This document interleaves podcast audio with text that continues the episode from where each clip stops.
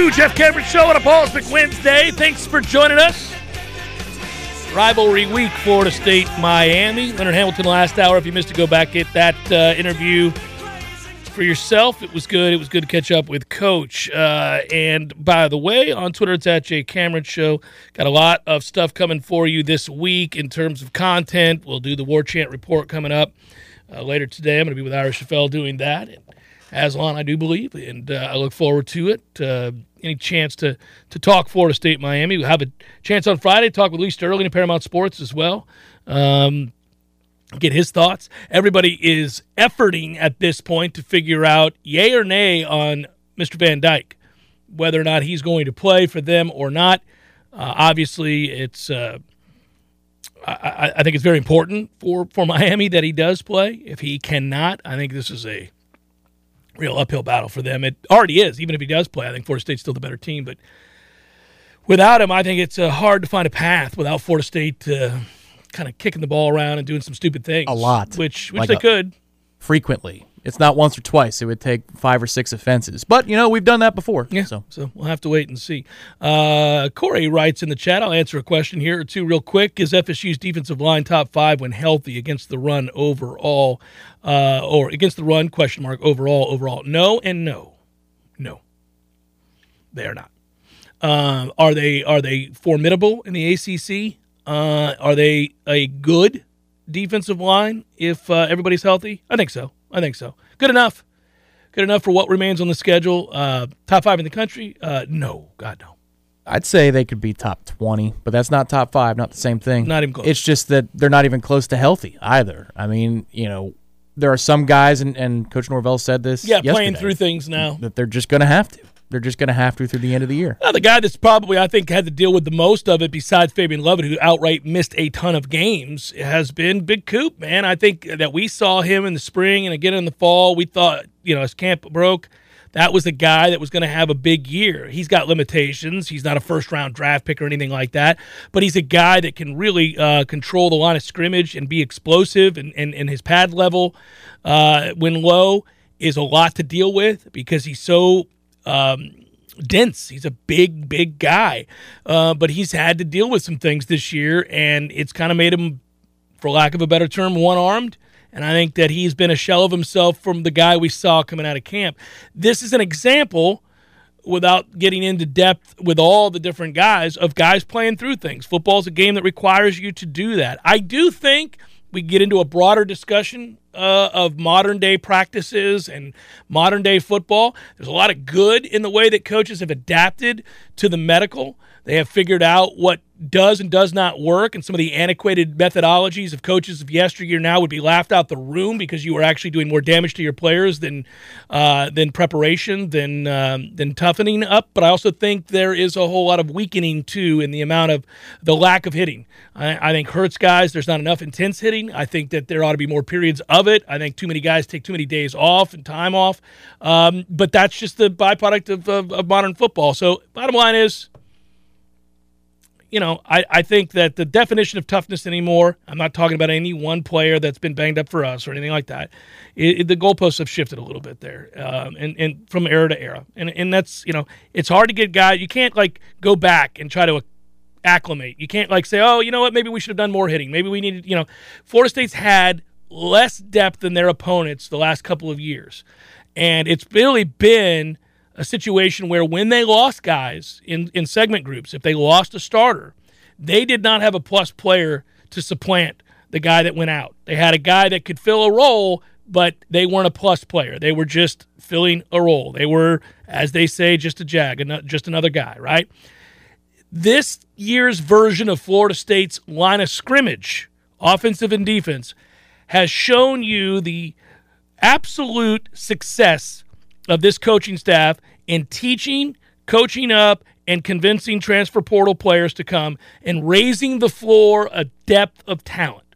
So that's the only way you explain being able to run consistently and even dominate at times the line of scrimmage against a number of teams, despite having lost starters on this offensive line, 2 of which basically have been gone for the entirety of the season, never getting a chance to play in a meaningful game.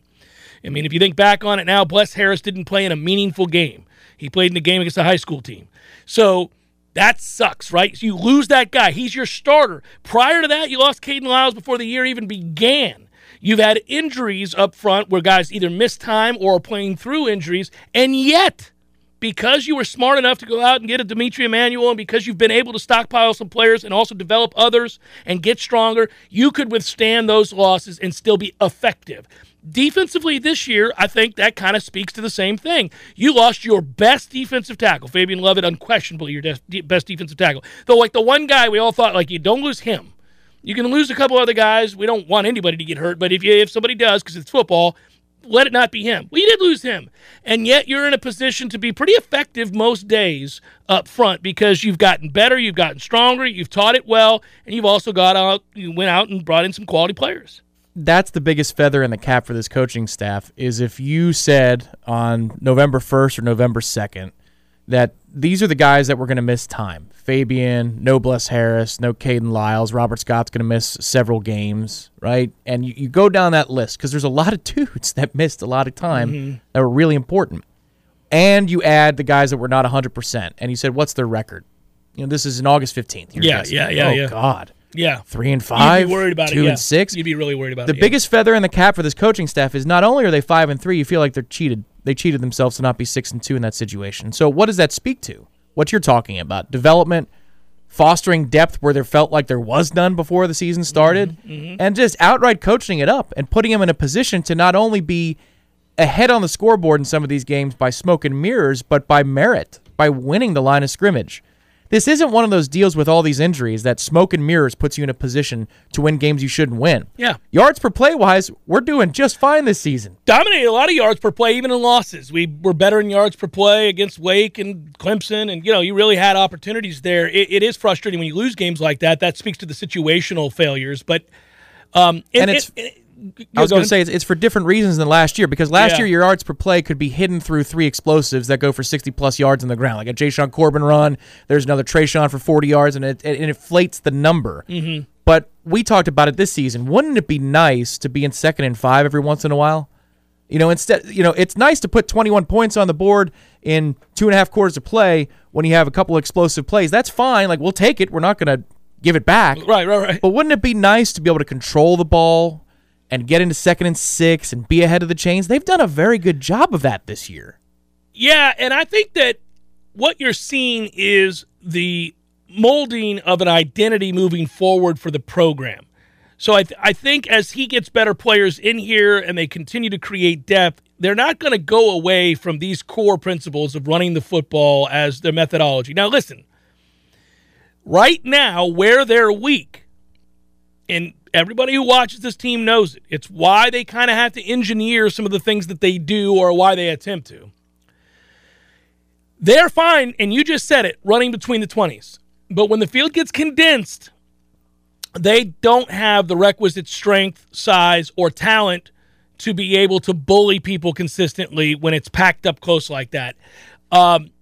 Not everybody does. I mean, I would look around the country and tell you that that is frequently the case, that the numbers and the math changes because obviously they're not worried about getting beat vertically. They're not worried, teams aren't defensively worried about getting beat over the top. They don't have to play you honest at all. In fact, the opposite is true. Now I need my tight ends to come in and make a difference, and they don't. This group doesn't. But as you get better there and you get stronger up front, which the backups to these starters are no doubt getting, we're not having to rush freshmen out there right now. Even if I make the argument that Julian Armella is capable of playing right now, clearly they're trying to get through the season and not have to play him as a starter. That's fine if you can do it. If you go 9-3 and not have to do it, great, man, great. Well, I'll tell you what, everybody's allowed to get bigger and stronger and seasoned and indoctrinated into the philosophy, and both schematically and then also in terms of preparation that Coach Atkins wants, all these things. You're building towards a team that is going to have this mentality that we can run on anybody, that we can just run on you. We are going to – it travels. I said yesterday on the show, I think, or maybe it was Monday when I was talking with you and we've talked off the air, I really, really thoroughly enjoy watching Michigan play football right now because for a long time, Harbaugh would line up and attempt to play the game that he wanted to be true. He wanted to play, but was incapable, right? And so they went through years of beating their head against the wall. You want to play this way like you did at Stanford, but your team isn't good enough. You're not big enough. You're not strong enough. You don't have the right runners. Your tight ends aren't good enough. Stop trying to do that. Stop square peg, round hole. Stop doing that. But to his credit, and I think to Michigan's, and this is the argument for patience, by the way. It applies to Mike Norvell and any other coach that you hire. He's like, no, man, I ain't changing. We are going to become this. We will be at some point this thing that I envisioned. Just give me time. And he almost ran out of time. Had he not been a famous alum, he probably was out of time. His adherence to this would have cost him his job. But the Michigan faithful, where else are we going to go? We've tried. Where else are we going? Let's just keep him here. We're making marginal progress. It'll click. Well, it is now. And they do the stuff they did at Stanford. They'll roll three tight ends out there. They have an extra offensive lineman, and here's a whole bunch of, hey, everybody, we're running right, and you can't do a damn thing about it. Get you some. And I love watching that. That's old school football. What sucks is I think we had a little bit of that in our base offense if it wasn't for injuries. I think that was going to be in the offense this year. I agree. Yeah. That's why I'm saying, now, look, we're not going to try to emulate everything in Michigan. No. It's out of the football. Gun. I mean, we're not talking about that. But I am talking about a mentality and establishing a modus operandi, the way you go about your business. Look at the evolution of what you've seen just this year. So to start the season, there was a lot of similarities between last year's rushing offense and this year's first game, mm-hmm. and the LSU game is what I'm looking at. So there's a lot of that counter stuff. And then off of that, you've got end arounds or read options, and then our triple option kind of thing where Jordan can keep it or throw it out to the bubble, right? And you're kind of basing it off of that kind of look. Now they're running outside zone. I questioned it against NC State. I thought that was odd that they kept on trying to hammer the wall, hit their head against the wall with that in the second half. What happened to our bread and butter? Well, then they ran it on Clemson, and they were extremely successful. And they've continued to be successful with that element of the running game. So now you got two things that you're good at. So you can run the counter and you can run the outside zone. You know what's next is the basic stuff that Gus ran at Auburn and that kind of offensive family runs, which is it's got a physical nature to it. But on 1st and 10, it's right at you, 2nd and 7, and now you're playing with tempo and who knows what's coming next. You're winning first down and you can do that. You can play with speed. And then you can run the outside zone with the counter. I mean, and now you don't know where to go. If you're a linebacker or a safety or slot defender, you're like, holy crap, I don't know what to do. And then there's a guy right behind you. Well, and it's a seam pass for a big gain. And we've hit the seam this year very well. We've actually, in the passing game, been able to hit the seam with our tight end some. So the one thing I'll say is now imagine, and this is where you get excited and where the opportunity presents itself. They have been very cautious with Jordan Travis. Extremely cautious. Now, I think they got spooked when he got hurt against Louisville. I think they were like, oh, man, okay, now we survived it tonight. Good job. Tate, good on you. Good to see that you were capable in those moments. But we don't want to face life without that guy right now. And there's so much more we can do to attack defenses when he's present. It changes what defenses are allowed to do. It changes the running game in particular. Can we get in the second half of the season, into the second half of the season, with enough wins and enough momentum and enough health to really make a run? And this is where we came out of the Clemson game and I said, here you go. We're getting healthier. Guys are coming back. We've got a bye game. Jordan Travis is another week down the road healthy. All right. Let's buckle up. It's time to bust some ass. Now it's everybody in. I don't have time to worry about you anymore. These remaining games, I'm running you if I have to. Now, listen, Georgia Tech, you didn't have to, so don't do it. And you don't have to do it probably against Louisiana Lafayette. But I dare say it's the training wheels, for lack of a better term, are off on the offense now. And that's not the right way to phrase it, meaning they weren't scared of him not understanding. It was they don't want him to get hurt. But the red zone will be more efficient, A, if you believe Fitzy's going to make kicks again, and you believe Jordan is now part of the solution, play-calling-wise, with his legs in the red zone. And I think they will do that. Well, and they did against Clemson. So, that's the thing. It tells you they'll do it. Yes, that it's in there. It's not coming from Jordan per se, for example, right? This is something that they've decided collectively that they don't need to do until they need to do it. Sounds like a Yogi Berra-ism. But that was the frustrating thing from a prize pick standpoint last week when I wanted to pick Jordan to go over on the rushing total. Didn't even bother. Well, because not one run. There's a 60-yard touchdown in there where he's untouched if you want it at some point. I'm not saying specifically I've got a moment in that, but that's just they're going to give it up. We don't need that. We don't need that this week was clearly the message. The question is, because Miami does give it up as well to the quarterback, whether it was Middle Tennessee and that ragtag offensive line, which from a Pro Football Focus standpoint graded out, you know, their pass grade was under 20. I mean, that's like some stuff you saw from Willie's first year here on the offensive line, and yet they hit those bombs. Yeah, good point, by the way. I want to TPE, good call. Governors. You're taking out the governor, Yeah. We all have had the golf cart. Or the U-Haul. Yep. And now I've got a U-Haul that goes 80. Let's go. They're taking off the governor. Let him go. Miami will give that up as well. They have consistently this season, but I wonder if they don't probe it early and say, do we have to have it? Do we need Jordan here? Do they go for two or three drives and say, unless we get into an obvious situation that beckons that you have to use Jordan's legs as a threat, do we actually need it? You're talking this weekend? This weekend, Well, they may be able to be in a position not to have to use him. I'm saying is they won't be so reticent. They will say, yeah, let's go. We can use him here if we need it in the red zone. Maybe not between the 20s, even though you could. Right.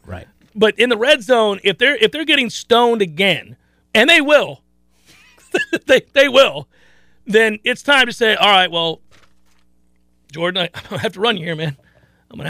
So let's buck up, soldier. Get this ball in the end zone. I think you just roll. I think you can put him in a position where he doesn't have to get hit. He has to be a threat. So you can roll him out and let him throw the ball, like the one we dropped on fourth down. That's right in the hands. It was? Yeah. Oh, yes. Yes, it was. It reminded me of the Johnny throw against NC State on fourth down, which is it a perfect throw? No. But is it more than adequate? Yes. It's more than adequate. It's at this level of football, we catch that. We catch that one, son. And you know what? Yeah. Preston Daniel did the next time on fourth down. That was not a great throw. No. But you know what? 45 actually came down with it. One of the plays of the game, along with a 3rd and 10 conversion at 24-10 in the ball game. Or 3rd and long, whatever it was. But at 24-10, opening kickoff, onside kick, they go down, they score. We're in 3rd and long, and we're pinned down deep in our own territory. But we convert is what we do. Don't have those moments against Miami, though. That's all I'm saying. I mean, you're going to probably have some, but, I mean, you know, I get what you're saying. If you're outplaying them to that degree, don't do this. Yeah. Give them a reason to believe. This is a much better team than the other one I'm about to mention. But 4 years ago, you remember? 3rd and don't turn it over. Oh, well, we don't need to bring this up. I was there. That is, don't drop him back. What do you do? You dropped him. Oh, he's dead. There it is. And he fumbled. Guess what? We're going to lose. Matt Britton, who I was at the game with, will be able to tell you. Before it happened, I turned to him and said, if they drop him back, he's going to get hit and fumble. It was like slow motion. Look, it's happening. It's happening. Oh, man, I'm still pissed about it. Very quickly, if you're thinking about solar panels at your house or your business, don't forget to think about the condition of your roof first before you sign a solar panel contract. Make sure you call my friend T-Spark, T-Spark Enterprises, to come out and inspect your roof. The last thing you want to do is have to pay, an additional $10,000 just to remove your newly installed panels to get the new roof put on and then go back, do it all over again. We don't want all that. No. You don't want to do that. So have them come out, take a good look at it, make sure everything's good to go. And I will tell you that T-Spark continues to be the best in the business. Give them a call today, 766-1340. Get a free quote today, tsparkconstruction.com. Passion, drive, and patience. The formula for winning championships is also what keeps your ride or die alive. eBay Motors has everything you need to maintain your vehicle and level it up to peak performance. Superchargers, roof racks, exhaust kits, LED headlights, and more. Whether you're into speed, power, or style, eBay Motors has you covered. With over 122 million parts for your number one ride or die, you'll always find exactly what you're looking for. And with eBay Guaranteed Fit, your part is guaranteed to fit your ride every time or your money back guaranteed. Because with eBay Motors, you're burning rubber, not cash. With all the parts you need at the prices you want, it's easy to make your car the MVP and bring home huge wins. Keep your ride or die alive at ebaymotors.com. Eligible items only. Exclusions apply.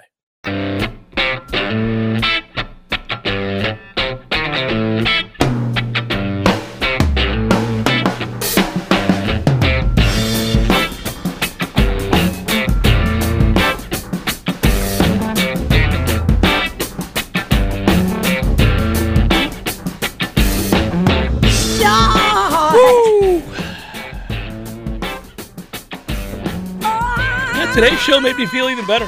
I know we still got a half an hour, but I'm just letting you know I still feel good.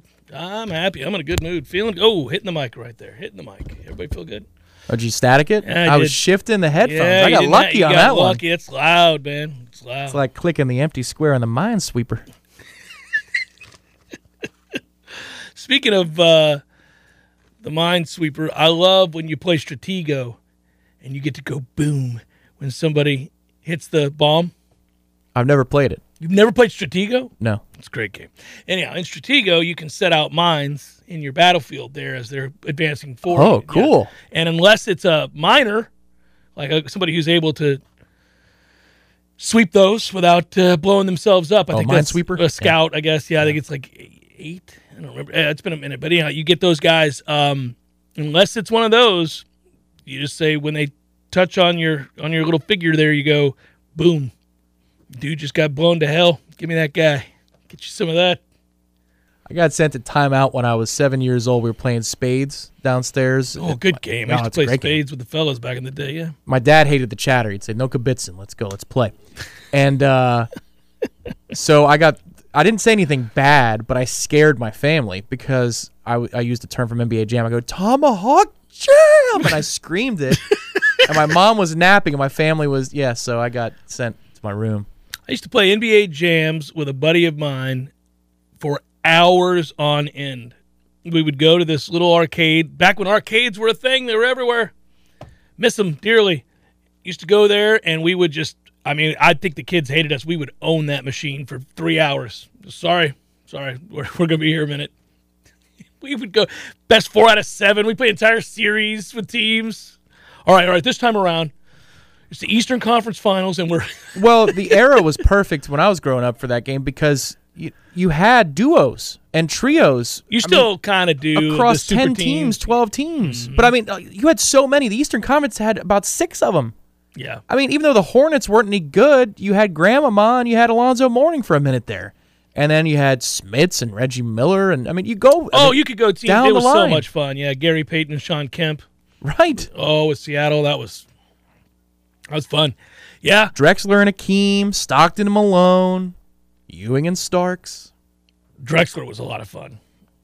They always give him a little extra, what for. And once somebody got on fire, you're like, oh, no, somebody's on fire. This is not good. I'm screwed. Yeah, I always love that. But I also love that game because you could just push people down and take the ball. That was part of it. Just like, get you some. The precursor to NFL Blitz. Yeah. Yeah, I loved it. I loved it. So I do think there is one aspect of this game that I guess I'm worried about, and that is the effect it has on this team. You and I were talking off the air. So let's say you beat, obviously, Miami here, and you rub salt into the wound of a season. It's a beautiful thing. He's looking ahead, folks. Look out. How about that? Are you ready? Can you handle the emotional fallout from a big win on the road against a rival, a statement game, and now you got to go up to the Carrier Dome against Syracuse and be ready to go? This is next level trolling. You say, are you mature enough to handle after a blowout of Miami? Yeah, going up to the former Carrier Dome. It's just I'm thinking out loud a little bit. I was just thinking when you. We're not going to capture the part where I call attention to it. We're just going to look at that part. Oh, you're just going to troll that way? Yeah. No, I've thought about it. Gosh, you go down there, you beat a team that's not equipped to compete, and you take care of business against an overwhelmed bunch, still trying to find their way in the darkness. Lost, maybe not bought in. Doesn't feel like Miami's bought into Cristobal and his conservative nature and some of the things that he's tried to teach them. And so you go ahead and add to their woes. You win that game, and now you got to go play a more disciplined, better program in Syracuse on the road. And so let's see if you can bounce right back from a big win, from a lopsided affair. If I'm going to indulge in this conversation, which sure, why not? The 8 p.m. kick actually helps you in that regard. There would be nothing worse for complacency. Or fostering complacency, as we've seen this past weekend, or sloppiness, than a noon kickoff in the former Carrier Dome. Are you kidding? I'd actually, in that ilk. Oh, so the night play game, yeah. The night game. You get a little bit more time to understand the gravity of things. Otherwise, you're just listless. And you can't have – I mean, you just can't have it. You can't have a quarter like this past first quarter. Sloppiness left and right. You got throws to the wrong shoulder. You got drops. You've got the offensive line look like they're not, you know, awake yet. You got red zone issues. Defensively, you're okay, but there are a couple things that a better offense would take advantage of. So I don't want that nooner at Syracuse. I know it's gonna we're going to be up till 2:30 in the morning on the postgame show. It's okay. I'd rather have the 8 p.m. kick. It's better for us. Well, apparently every FSU game is now a night game outside of this last one. Like the depths to which the opponent has to suffer before you get a noon game around here is something. I mean, it took a bereft of hope Georgia Tech program for them to go, okay, slap that one at noon. Right. Yeah, breaking news, Louisiana, Florida State, 11 p.m., ACC Network. ACC After Dark. I'm not going to complain, man. If you're in a position to win games and you do, you play them whenever, man. I just start getting excited again. Maybe it's a way of – we talk about toughening your body in camp, you know, like boxers do in training. This is us getting prepared to matter every week for next year and the year after. The seasons in which we're celebrating our return to an elite neighborhood. It's what happened. Parties are at night, Tom. They're not in the morning a lot of times. They are nighttime events. And in our new neighborhood, this is when our neighbors decide they want to have parties. How's it go? The nighttime is the right time? Yeah. So, and there was a time, obviously, when the younger versions of ourselves would be like, there should never be a noon game. Every game should be at night. That's many moons ago that we believed that. Now I understand when all the old people were like, what? But it's also because I think the other problem is it's not just the work that we have to do and what that means, and I'm not complaining. It's just that that's the reality of the job. But also because we love college football and you want to see other college football games. More so now, like even when we were bad, I didn't like the sport as much when we were terrible. And the COVID year, the product was just awful. 2020, it didn't matter what game you turned on. I think I could count on one hand the amount of good football games. That's one of them, true. Incidentally, was A&M Auburn. I remember that game because I thought, a good football game is broken out. This looks like an actually good football game. Yeah, right, but as we get better, I want to see how we compare to the other teams that are ranked in the top 15. Like, I'm excited to go take a look at these other squads that are around 12 to 17 in the country and say, are they actually better than we are? Because I don't think they are. Did you watch The Sham last night to have fun? No. You didn't watch The Sham? No. I kind of had fun just watching a bit of The Sham, the made-for-TV event last night, just because I always like to find the glaring mistake where that poor bastard has to come on and try to make excuses for why it is. It's not a mistake. It's a plant so they could have a talking point for the next week. Of course. But even amongst the planned talking points, there are those moments where they're like, man, we really have to suspend all form of logic if we have LSU at number 10. I mean, how is that possible that we have LSU at number 10? I would hit the recruiting circuit with we have a top 10 win in their state this year. That's what we have at Florida State. I mean, like the second you see that, you're like, really? So there's a 3-loss Texas team ranked. There's like, you could go on and on. Like there were any number of things. What are we doing here? But I get that it's so much easier when you know it's made for TV and that's its whole thing. But it's been pretty funny. I don't know. I laughed a little bit when I saw the comments right afterwards. People get up in arms and you're like, well, don't do that, guys. Don't feed into it. You know it's silliness. You know that it doesn't matter for any reason. It's the Maury Povich show of sports. It's ridiculous. Yeah. Are you the fourth team? You are the fourth team. No! TCU should be fourth. FSU has all losses by 10 or less. All the ranked teams also have a win over number 10 LSU. That's right, a top 10 win. Top 10 win. Texas has 3 losses. Their best wins against Oklahoma, 2 losses against ranked teams, all losses by 10 or less. So obviously we have the better resume. It's not close, and we're not ranked than they are. So you could do that through the whole thing. Don't you do it. I actually think it's more interesting to do it when you get further down, not the top 4 or 5. Like, also, I would tell you there's no way Clemson should be in the top 4. Don't do it. I'm trying to get you there. I'm trying to go. The only thing I care about is what we can do to brag on recruiting. And so if we're ranked, that's better for us in recruiting. But I'm not going to sit here and compare resumes between us and other squads and say, oh, well, why are we being held out? Because it's a television product. They don't – I mean, this doesn't do anything except it gives a platform to Feinbaum and Heather Dinich to argue with Mike Greenberg on Tuesday morning or Wednesday morning on Get Up. I don't think they even do that anymore, do they? I'm pretty sure they do. Do they do that? Yeah. How does Heather Dinich have a job? That's just something. It's Jeff Cameron, 93.3 Real Talk Radio, War Chant TV. Have you allowed yourself, I know we don't like to do sneak peeks since I tried to bait you a moment ago, but have you allowed yourself to think about potential for bowl matchups, bowl games? We are at the time of year where I start to look at some of that stuff. Completely different conversation. Yeah, Yeah, that you'll do. Because there's a lot of decent destinations and a couple of home run destinations for us. Yeah, and right, with the games that are still to be played, we are really going to determine our own future, right? I mean, this is, if you win all these games, you could be in a very, very big bowl. You have a chance to play.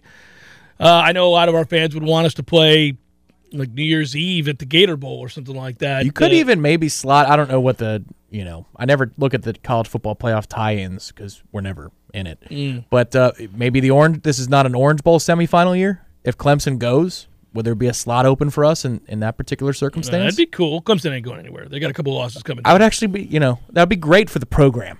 I would be disappointed. Oh, buddy. I would be disappointed. I'd go down there and have fun. You would, because you've got Los Tacos. Hey, man, don't be talking that. We don't need everybody out at Los Tacos. Well, I'm just speaking generically. Yeah. You've got the tacos. Those people find their own place, man. Yeah. So, yes, I have this alleged taco joint I like. And some other areas that I like to enjoy when I'm down there. If you could choose between the Pinstripe, what about the Tony the Tiger Sun Bowl? No, I don't want to go to there. What about the Duke's Mayo Bowl? That is in Charlotte, right? Yeah, we're always in Charlotte. Or the Holiday Bowl out in San Diego.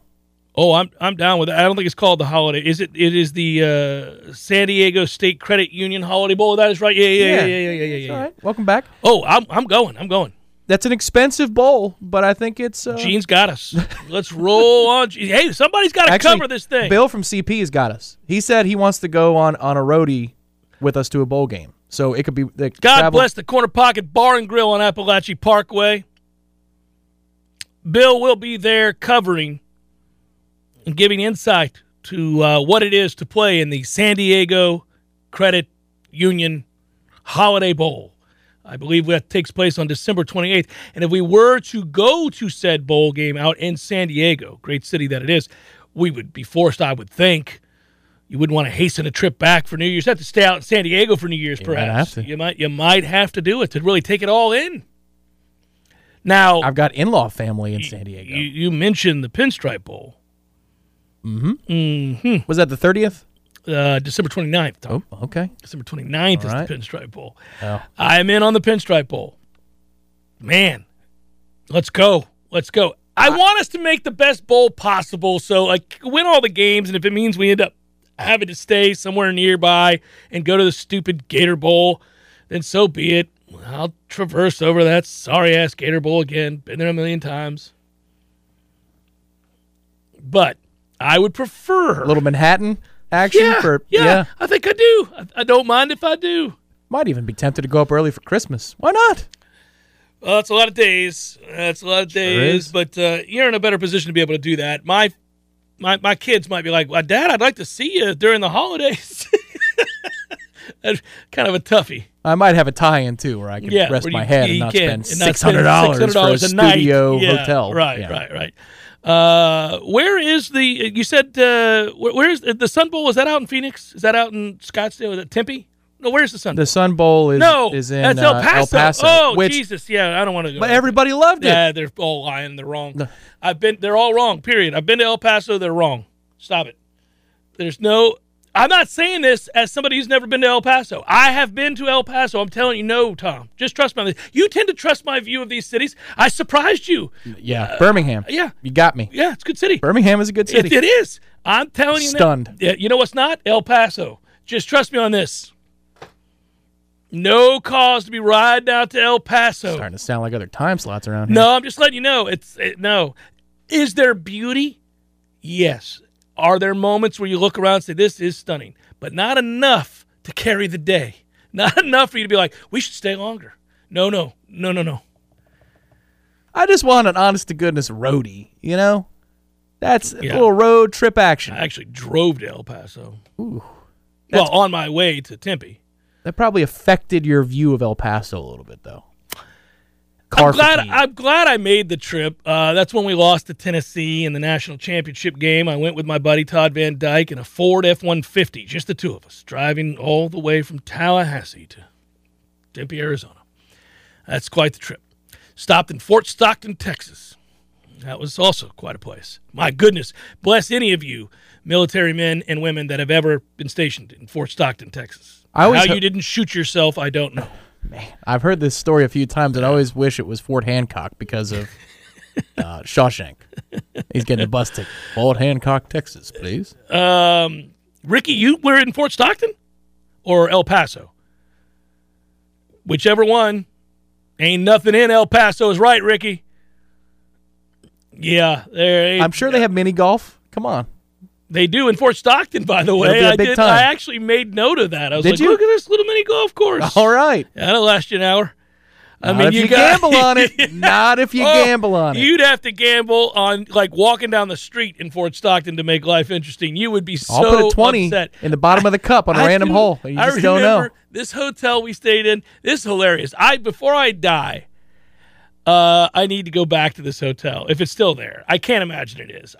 At the time that we went, I didn't. In El Paso? No, in Fort Stockton, Texas. Right. I didn't have any money. I hadn't made it yet. And so I had no money. We were just getting by. You do the dishes to pay your way? No. I was able to pay for the hotel and all that. But I'm saying, we couldn't really stay in nice places. We couldn't go. Hence the reason we were driving to freaking Tempe. You would never do that. From the arcade machine in order to pay for your room? I did not. No. I would not want the locals after me in Fort Stockton, Texas. So I'm telling you now, I remember when we stayed at this hotel, and I remember saying to my buddy, I was like, you're going to remember this. We are always going to remember that we stayed here if we live. If we survive tonight and make it out of here, we're always going to look back and smile. The pictures from that time are hilarious when I go back and look at them. Just broke-ass me, just surviving. You're just getting by, Tom. You're just on your way to this place, this beleaguered, I got to get there. Do you know the name of it? The hotel? Yeah. No. Okay. Remember the road it was on? There's a road runner, a giant road runner. And he's huge. Right when you get into Fort Stockton, I remember they have a roadrunner because there's actual roadrunners out there. You see the tumbleweeds. You do the whole thing. Tumbleweeds. Coyotes.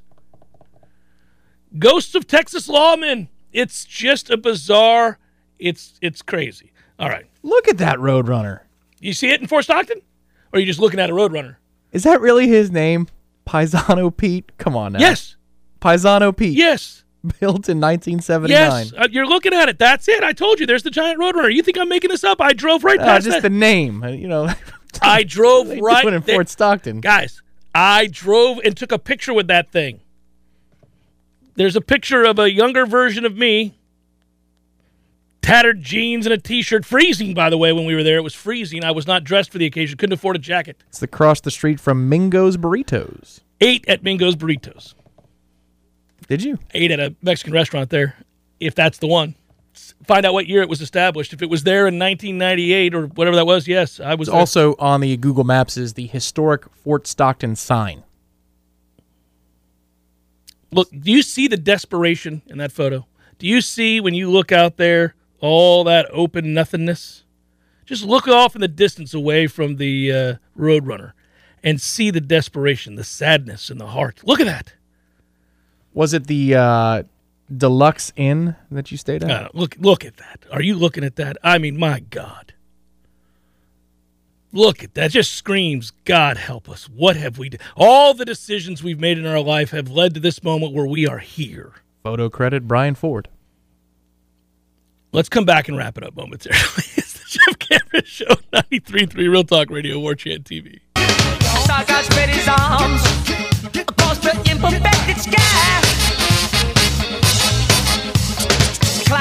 Wrapping it up on the Jeff Cameron Show, 93.3 Real Talk Radio, War Chant TV.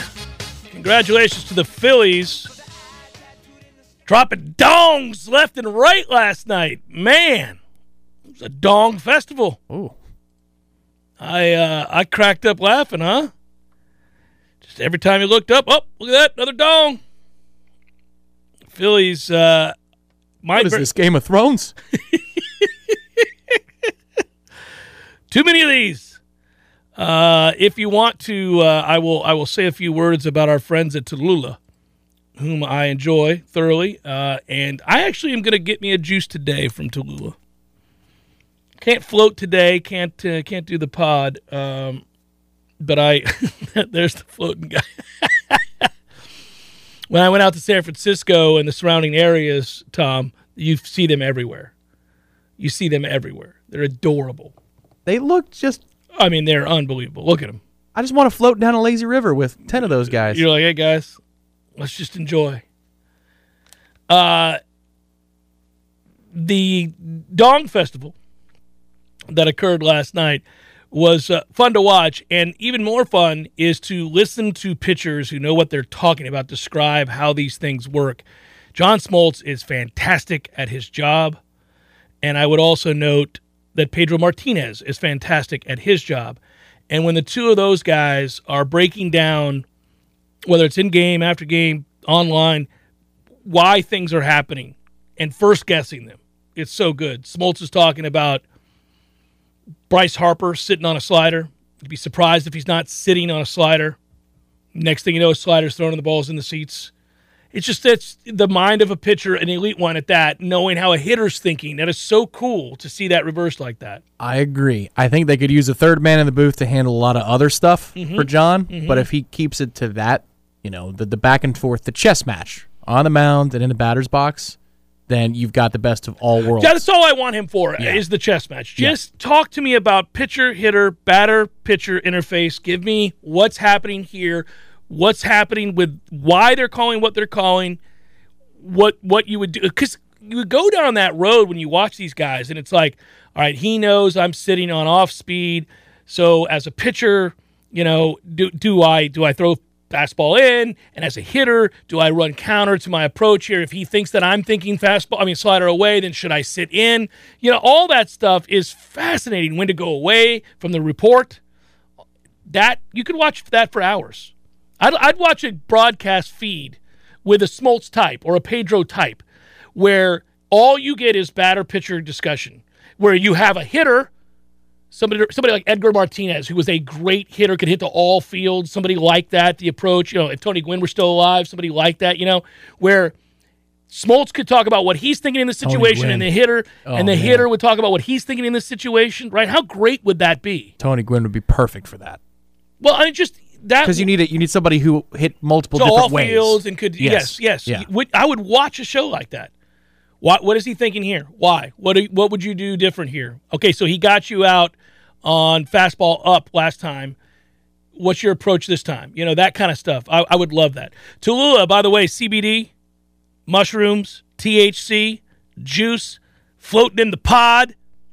3 locations in town, good times. I've done the floating. It works. Muscles relax. You get to go to places that, man, it's good for you. Breathing, all of it. Matchup. Cue it up. It's time for, how you say, with the pitching, probables? For the Astros, pretty important game. Christian Javier. For the Phillies, Aaron Nola.